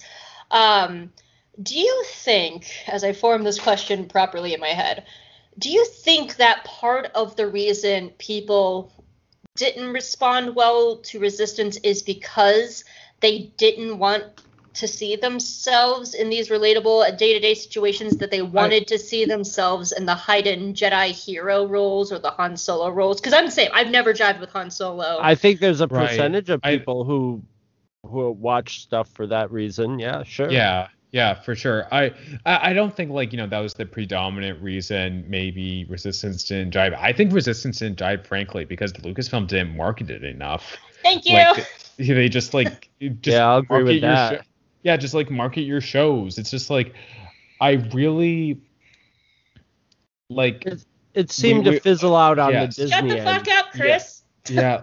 yeah. sorry, no, sorry, Chris. I didn't mean. No, no, we have a shut the yeah. fuck up. it's a rule, yeah. It for, it's a gotcha, rule. Gotcha, Yeah, it's it's a um, rule. So.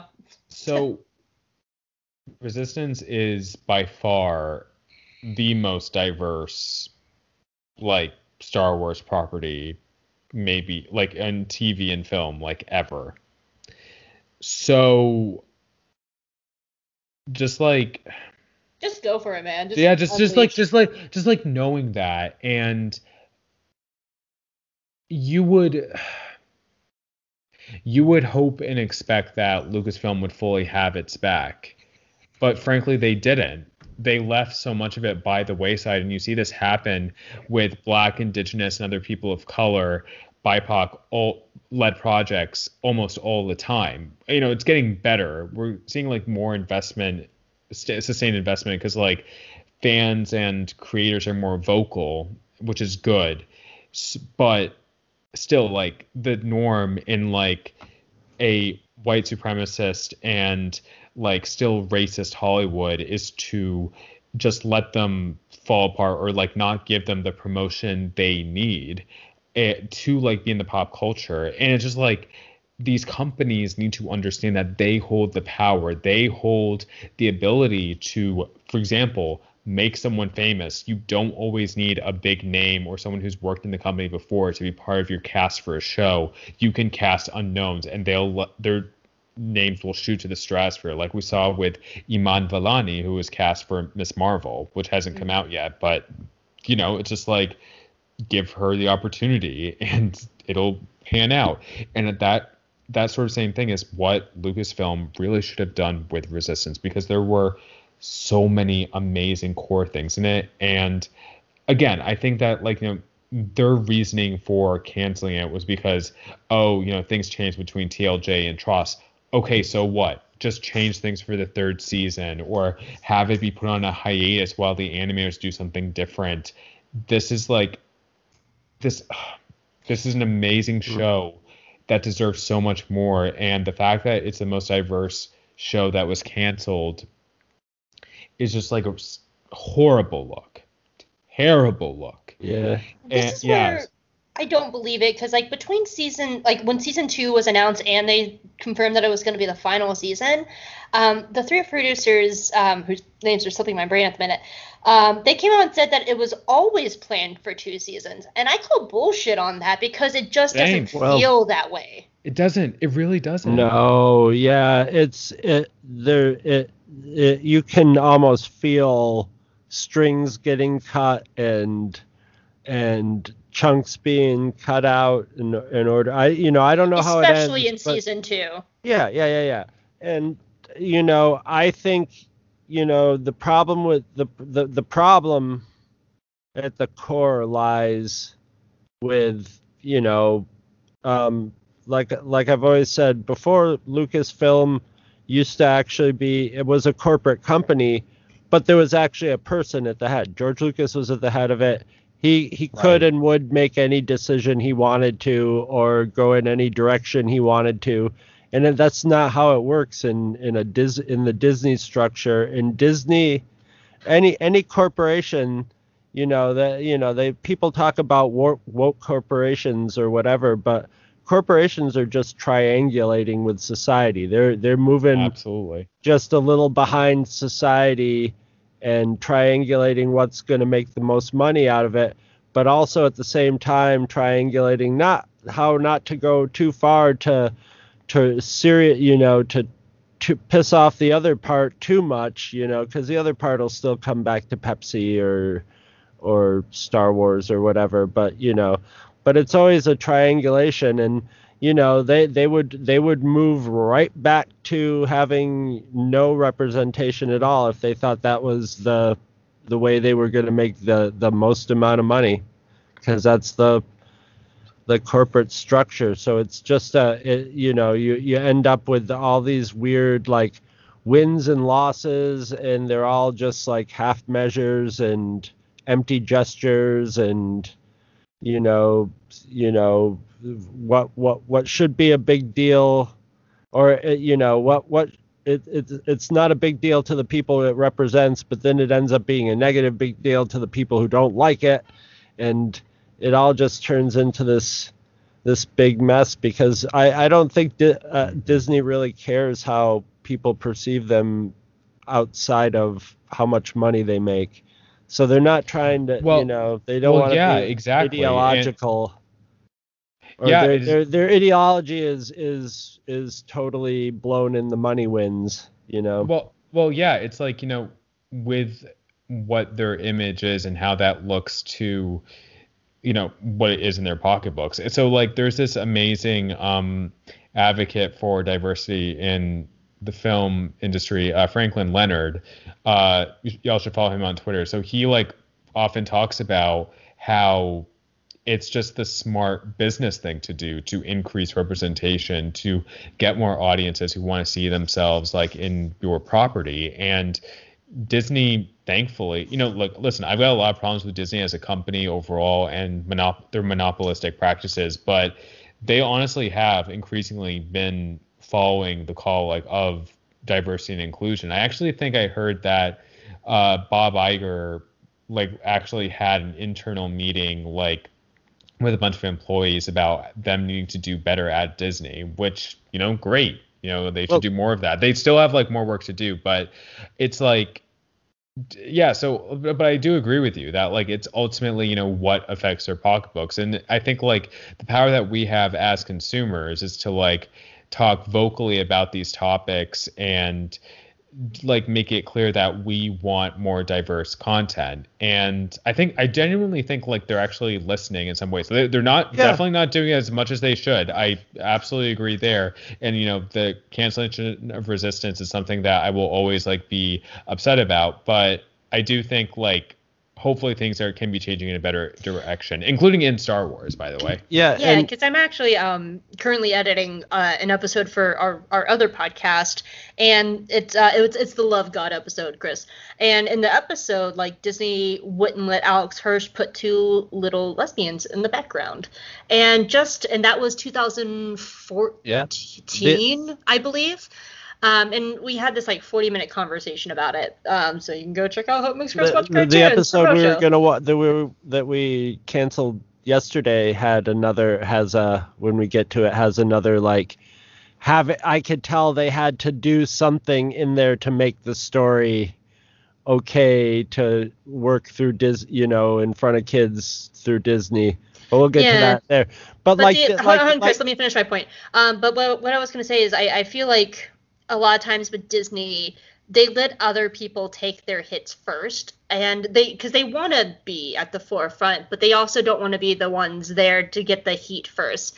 And uh, of course, Mm, I, that's a I, really good way of putting it I, Yeah. I you know track animation through a queer eye because I'm I'm a queer woman and that's where I track a lot of animation. So like you had people like Nickelodeon dropping Korrasami first, and actually the episode where Disney wouldn't let them have the two little queer ladies in Gravity Falls, a month later Korrasami dropped and got all this praise Right. about it. And over the next six years, like you see Disney trailing just behind like Steven Universe and just behind um like She-Ra, and now they dropped Owl House, and Owl House is the one that Disney got all the praise for. Like, oh, look how inclusive they are. But Yeah. these other sh- sh- Yeah. uh, these other shows took their hits first and forced the way for Disney to then come in and just be like, look, we're Right. at the forefront. well yeah well the, i mean disney is the they are the huge first like all american white bread. We want to appeal to anybody and offend as few people as possible. Like you know mickey mouse is like one of the most recognized you know visual things in the entire world you know.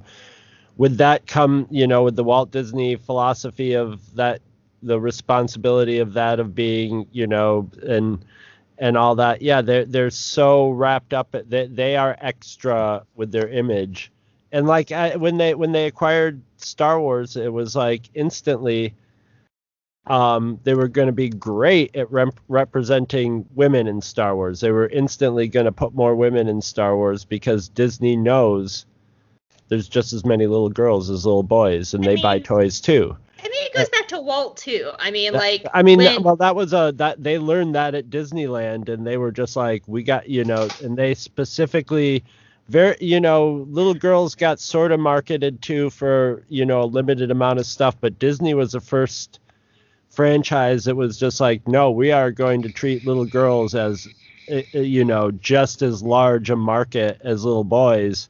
And they maybe even tweaked it into where little girls became even more their market you know? So they they know the marketing they they know that like that there's been a whole history of cinema without representation of women. And that's that's very easy for them to to do. So i think they leaned into that and then just sort of sl- you know figured they could slough off on the other stuff and and roll with the punches Mhm. and and come in late and and all that but yeah so It's never going to be fixed till we smash um, capitalism. Hope. I know.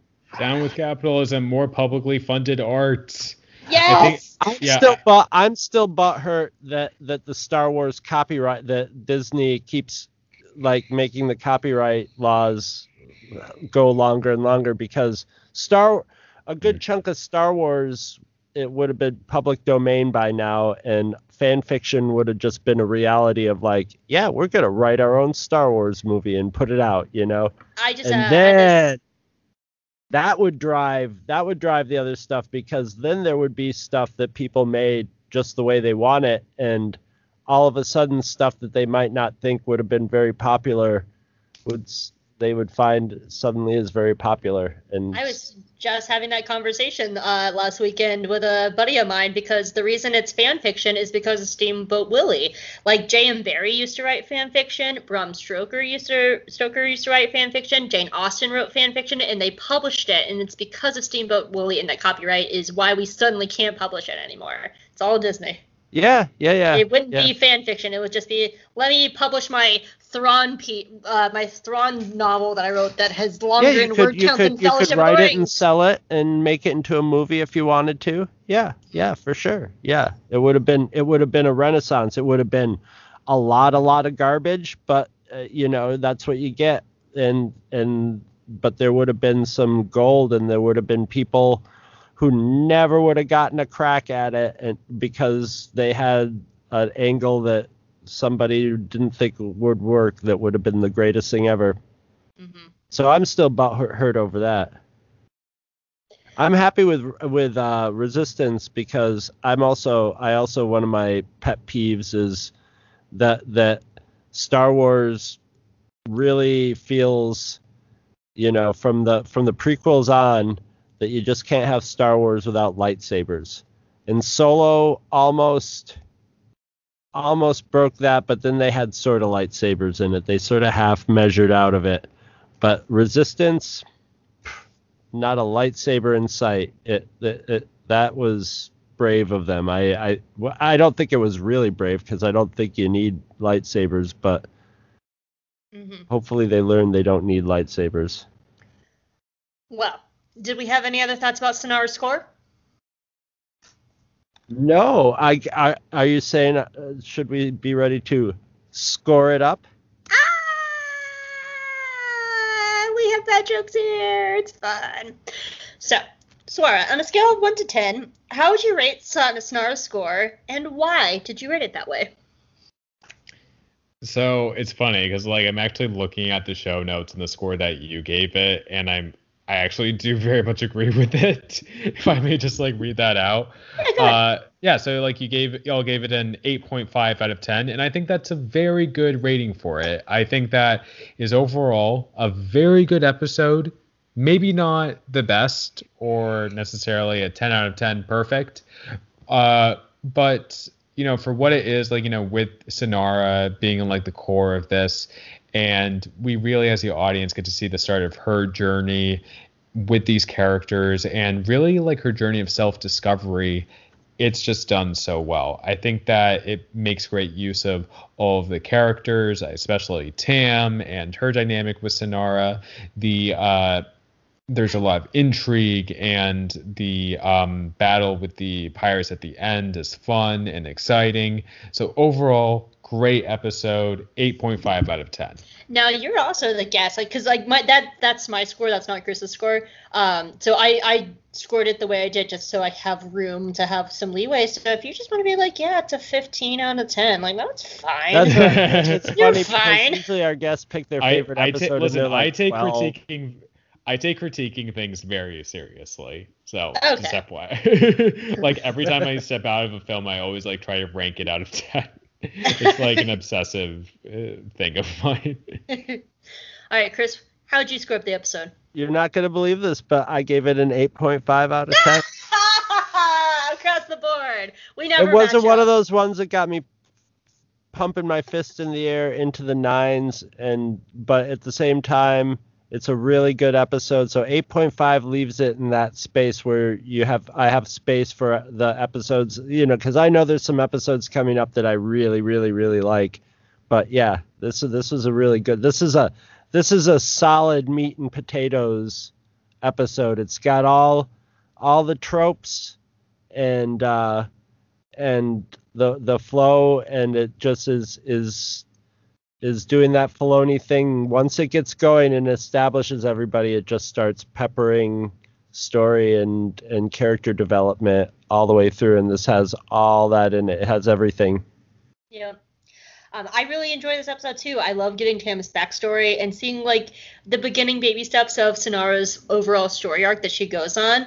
It's also great just to see normal people in Star Wars having to work through heavy lifting and hard things that would normally be so easy for Jedi to do. And it, as Chris said, it's a meat and potatoes episode. It's so solid. So I also gave it an 8.5 out of 10. Um, so guys, we're not going to do feedback this week because we do have a guest. But if you want to leave us feedback, we would love to hear it over at iTunes, Twitter, or on the Two True Freaks Facebook page. And you can leave us feedback on this episode here. So if we don't have anything else, Swara, where can people find you? Well, first off, thank y'all so, so much for having me on. I've had a fantastic time. This is like the first Star Wars podcast I've been on, like, in over a year, I think. Oh, wow. And Wow. it's like, yeah, it's been great. So thank you uh, so much for having me on. And just like, resist only resistance could warm my dead, cold Star Wars heart. So Well, I'm, I I'm Like you glad they it said- wasn't painful. Yeah, I'm, I'm glad it was Except for eased in. Yoda. Yoda's always a little painful. Yeah, Yoda's cringy for Uh, sure. Yeah. But I mean, we if, if I'm so glad to hear that. I mean, like I said in our other podcast, we're going to be doing Avatar soon, so we would love to have you back on to discuss Oh, Avatar with us. Thank you. Thank you so much. Yeah, I ju- would love to. Pick an episode and we'll have you on. Oh, Say- I can already think of a couple, but you know, I'll, if you I'll want to think pick a about couple more. episodes, that's fine. We won't. We never say no to guests. So We love like, guests, We would, yeah. appreciate that a lot. Thank you. But uh, so anyway, y'all can find me online. I'm on Twitter at Spider Swars. Uh, I mentioned my projects before. Those are my other podcast, The Middle Geeks, uh, Into the Spider Cast, and I'm a writer and assistant editor for ButWhyThough.podcast.com. Y'all should go check out uh, my review of Nadiya Bakes. That's Nadiya Hussain's new baking show on Netflix. It is fantastic, and y'all should watch it and read my review. So yeah, that's where y'all can find me. All right, Chris, where can people find you? You can find me at twotruefreaks.com. That is our website, and it holds just a vault full, just stuffed full. It's they're smearing out the sides of it of podcasts from the last, God, what is it, 12 years now? Hope something like that. Something Yeah, like that. 2008. Yeah. So yeah, so something around there. Yeah. Oh, jeez. We and, should uh, hopefully have a new website soon. Hopefully soon. God. Any day now. Any day now. Fuck me. Um, this has been a. When- it's holy hard when you have to put like 5,000 episodes from one website to another. And that, yes, I did say thousand. Yeah, we had thousands and thousands of episodes there, and 40 shows, by the way. It's not just us. Like, two, oh yeah, yeah, yeah. It's it's a, a bunch. There's a, there's a whole ton of us. There's some there's some shows that have ended and shows that have continued, but if you if you go to twotruefreaks.com, you can sign up for all our websites. Either you can uh, grab their RSS feed there or at iTunes, or if you're really brave at the website, you can sign up for our mega feed, which just gives you every podcast by every podcaster on Two True Freaks, and will clog your your device with with Two True Freaks podcast. We are also on Facebook, where we have the Two True Freaks podcast page that lists all our shows as they come out, and the Two True Freaks Cantina, where we can go talk about all, whatever.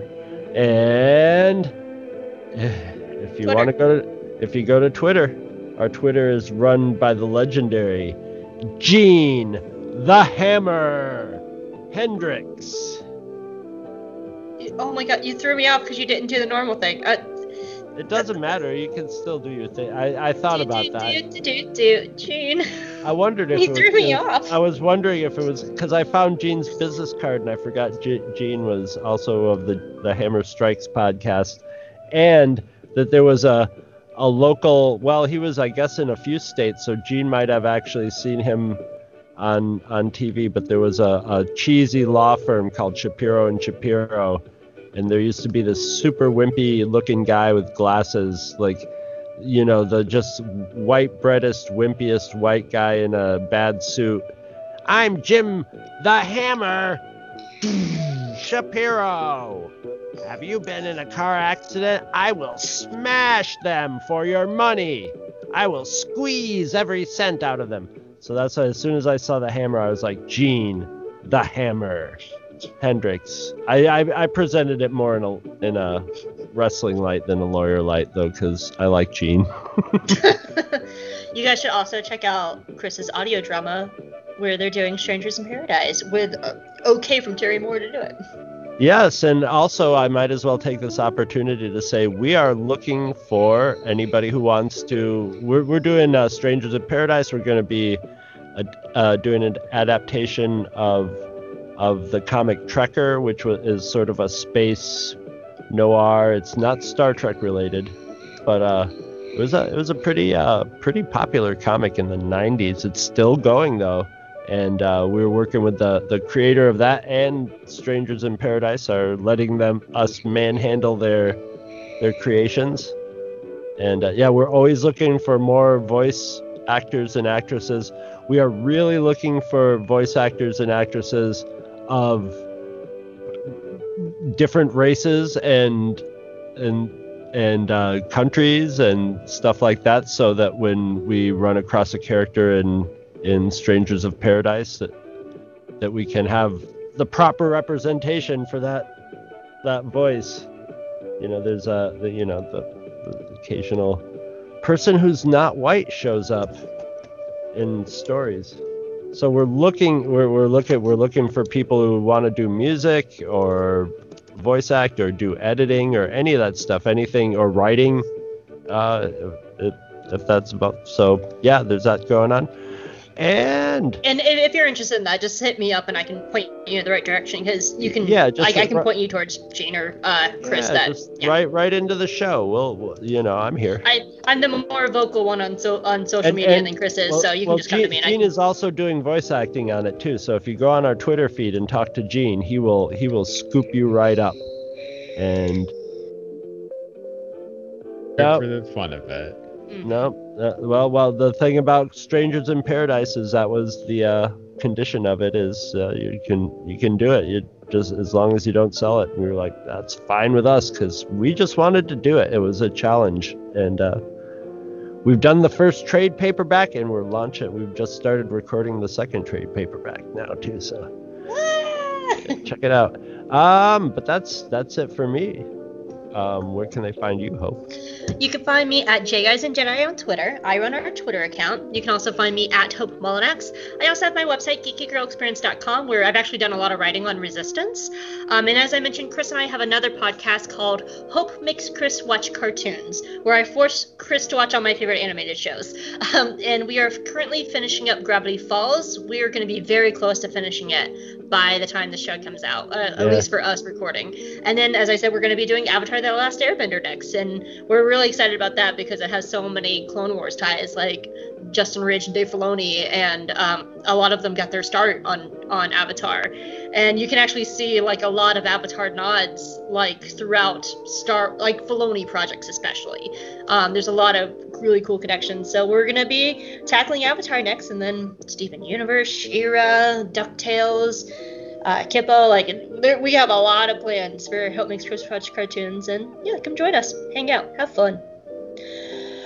All right, you guys, little Swara, thank you so much for joining us. Again, thank you all for having me. This was so much fun, and we'll definitely have you back for Avatar on our other show. Appreciate it. Uh, all right. Is that the end of the podcast? Sorry, I'm just like wondering whether. Not yet, because now this is awkward. well, everybody, we'll see you next week. Bye. Bye. Bye That's y'all. the end of the podcast. Bye. Now it's the end. So. or is that's it good, Chris? Actually, that's a good end to the podcast. So. Especially because it was times... the end of the podcast.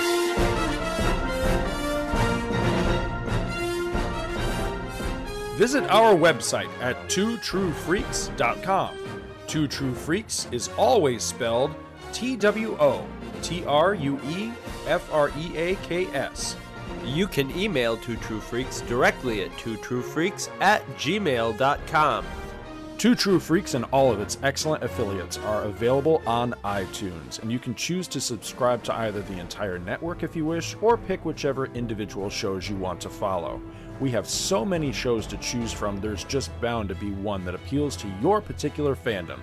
Just search Two True Freaks with an exclamation mark at the end space, and the number two. You can find Two True Freaks on Facebook. Just search for Two True Freaks. If you ever leave your house and you actually have friends, why don't you tell them about Two True Freaks? If you've enjoyed our show, please won't you take a moment to rate us on iTunes? That helps others find the show too. Thanks for listening. And join us every Monday for new episodes of Two True Freaks.